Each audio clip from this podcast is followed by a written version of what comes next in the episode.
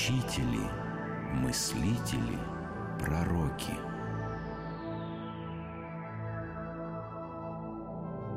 Жан-Поль Сартр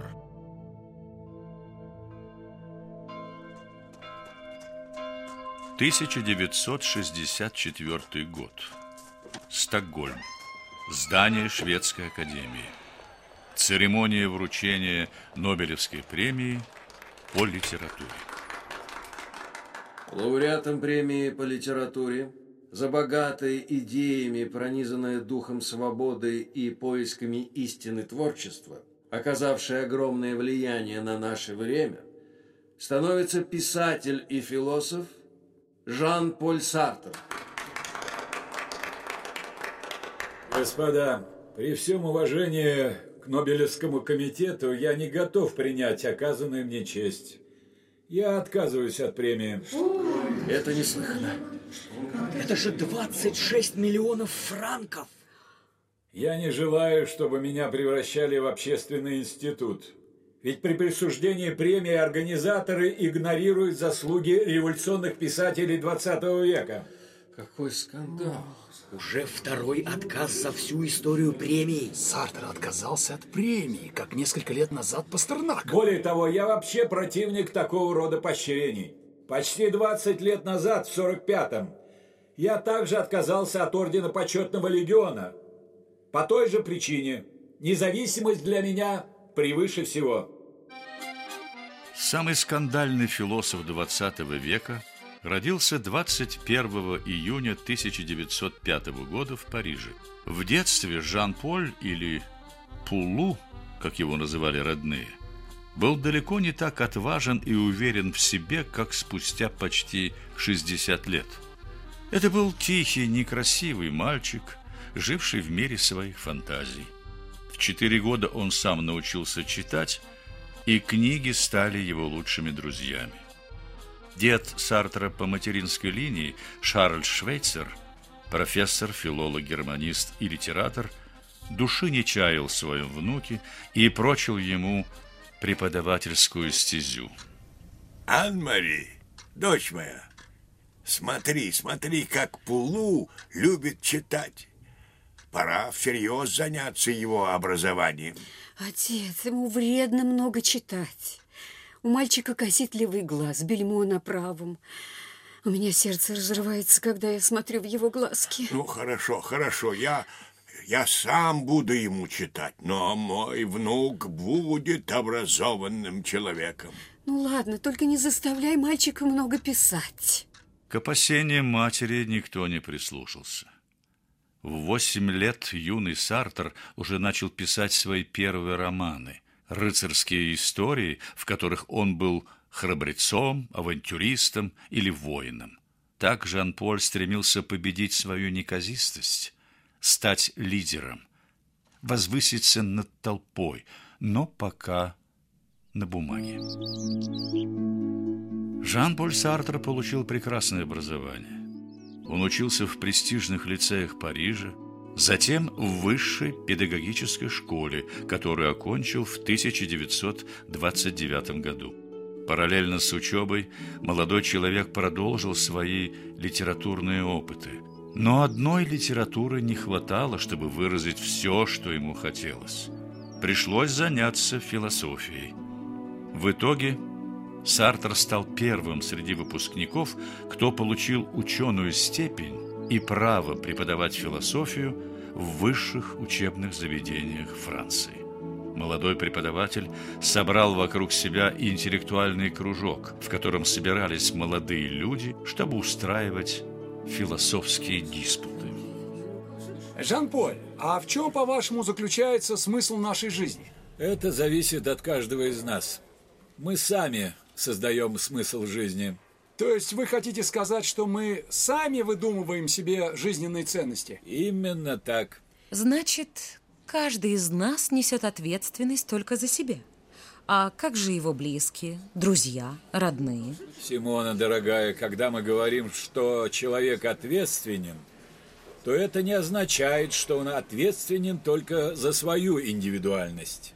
Он отвечает за всех людей. Это огородник может решать, что хорошо для моркови. Но никто не может решать за другого, что есть благо. Вот так в дискуссиях начался роман Сартра и Симоны де Бобуар длиной в жизнь. Внешне они абсолютно не подходили друг другу. Стройная, всегда элегантная красавица Симона и невысокий, с наметившимся брюшком, да еще и слепой на один глаз, Жан-Поль. Но у них было много общего во взглядах на жизнь и на философию. Они были достойными противниками в спорах, но страстными любовниками. Вместо руки и сердца Сартер предложил своей возлюбленной заключить манифест любви, что было весьма в духе того времени. Интересно, Симона и Жан-Поль до конца дней своих обращались друг к другу на «вы». Симона, вы знаете, какие чувства я к вам испытываю, но мы не должны поступаться своей свободой. Что ж, я согласна. Но при этом мы должны быть всегда и во всем откровенны друг с другом. Точно. Каждый должен идти своим путем и в жизни, и в творчестве. Но при этом мы будем друг для друга и первым критиком, и читателем. И главное, никаких буржуазных штучек в виде совместных детей и прочего. Вы правы. Дети сковывают творчество и вносят в жизнь элемент иррациональности. Они составили идеальную пару двух философов, которая вызвала в парижском обществе немало пересудов. Но пройдут годы, и их начнут обожать миллионы. Им будут поклоняться, а порой и нелепо копировать. Но никто так и не сможет понять, почему эти двое были всегда вместе. Симона подвигла Сартра на написание одного из наиболее успешных романов под названием «Тошнота». Его опубликовали в 1938 году. Это дневник некого Антуана Рокентена, в котором герой пытается докопаться до сути, и его восприятие мира обостряется буквально до тошноты. Так вот, что такое тошнота. Значит, она и есть эта бьющая в глаза очевидность. А я-то ломал себе голову и писал о ней не весь что. Теперь я знаю, я существую, мир существует, и я знаю, что мир существует. Вот и все. Но мне это безразлично. Странно, что все мне настолько безразлично. Меня это пугает. Одновременно с тошнотой в новом французском обозрении печатается его новелла «Стена». Оба произведения становятся во Франции книгами года. Сартер, наконец, получает то, к чему он так стремился – известность. Теперь он может оставить преподавательскую деятельность и заняться творчеством в полную силу, но в его планы вмешалась Вторая мировая война. Писателя призвали служить в метеорологический корпус. После захвата Франции фашистами он провел некоторое время в концлагере для военнопленных, но в 1941 году его отпустили. Видимо, полуслепой метеоролог не представлял для нацистов большой опасности, и Жан-Поль вновь возвращается к творческой деятельности. В 1943 году свет увидел его главный философский труд «Бытие и ничто», ставший своего рода Библией для молодых французских интеллектуалов. И Сартр становится признанным лидером экзистенциалистов, собиравшихся в кафе де Флер возле площади Сен-Жермен-де-Пре. А господин Сартер, как по-вашему, человек уже рождается личностью или становится ею на протяжении жизни? Человек становится личностью только когда к нему приходит осознание самого себя. Тогда он сам волен выбирать, как и кем ему становиться. Ну а как же предопределение свыше? нет никакого предопределения. Человек обречен быть свободным. Но он не только сам владеет своим бытием, но и несет ответственность за него. Значит, человеку все дозволено. Ведь он может выбрать все, что угодно. Совершенно верно. Но люди же не сумасшедшие выбирать что-то плохое. Каждый выбирает то, что будет для него благом. А значит, это будет благом и для других. На смену известности к Сартру приходит слава. В 1952 году в открытом письме Альберу Камю Жан-Поль написал «Наша свобода сегодня есть не что иное, как свободный выбор борьбы за то, чтобы стать свободными». Сартер начал яростно критиковать все и вся.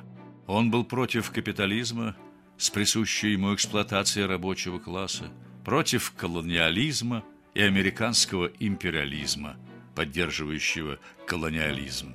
Он выступал в защиту военного моряка-коммуниста Анри Мартена, осуждавшего войну в Индокитае и получившего за это пять лет тюрьмы, и сближается с коммунистами, сторонниками мира. Вместе со своей спутницей Симоной де Бовуар и философом Марисом Мерло-Понти он основал журнал «Новые времена». В нем Жан-Поль Сартер продолжает критиковать капитализм и, в частности, идею французского Алжира. Это вызывало угрозы французских националистов. Господин Сартер, мы призываем вас прекратить пропаганду свободы алжирского народа. Я не собираюсь отрекаться от своих идей и считаю, что все люди на земле должны быть свободны. Тогда мы будем вынуждены принять меры. Какие меры? В очередной раз взорвете нашу редакцию? Вы уже пять раз захватывали наше издательство. И можете это опять повторить, но мы все равно будем отстаивать свою точку зрения. Французские националисты дважды взрывали квартиру Сартра. К счастью, в моменты взрыва там оба раза никого не было. Но философа это не остановило. Он продолжал активно участвовать в общественной жизни, не боясь высказывать резкие суждения. Отказался получать Нобелевскую премию по литературе в 1964 году. Для молодежи 60-х он стал настоящим идолом. 63-летний борец за свободу личности даже оказался в центре студенческих волнений 68 года. Во время очередного протеста, переросшего в беспорядки, арестовали и самого идейного вдохновителя Жана Поля Сартра. Студенчество было в ярости. Когда Шарль де Голль узнал об этом, он приказал выпустить Сартра со словами «Франция Вольтеров не сажает». В начале 70-х Сартер практически полностью ослеп. Писать он больше не мог. Жан-Поль Сартер умер 15 апреля 1980 года. В завещании он просил не устраивать официальных похорон. Гроб Сартра сопровождали лишь самые близкие, но пока процессия шла к кладбищу, к ней стихийно присоединились десятки тысяч человек.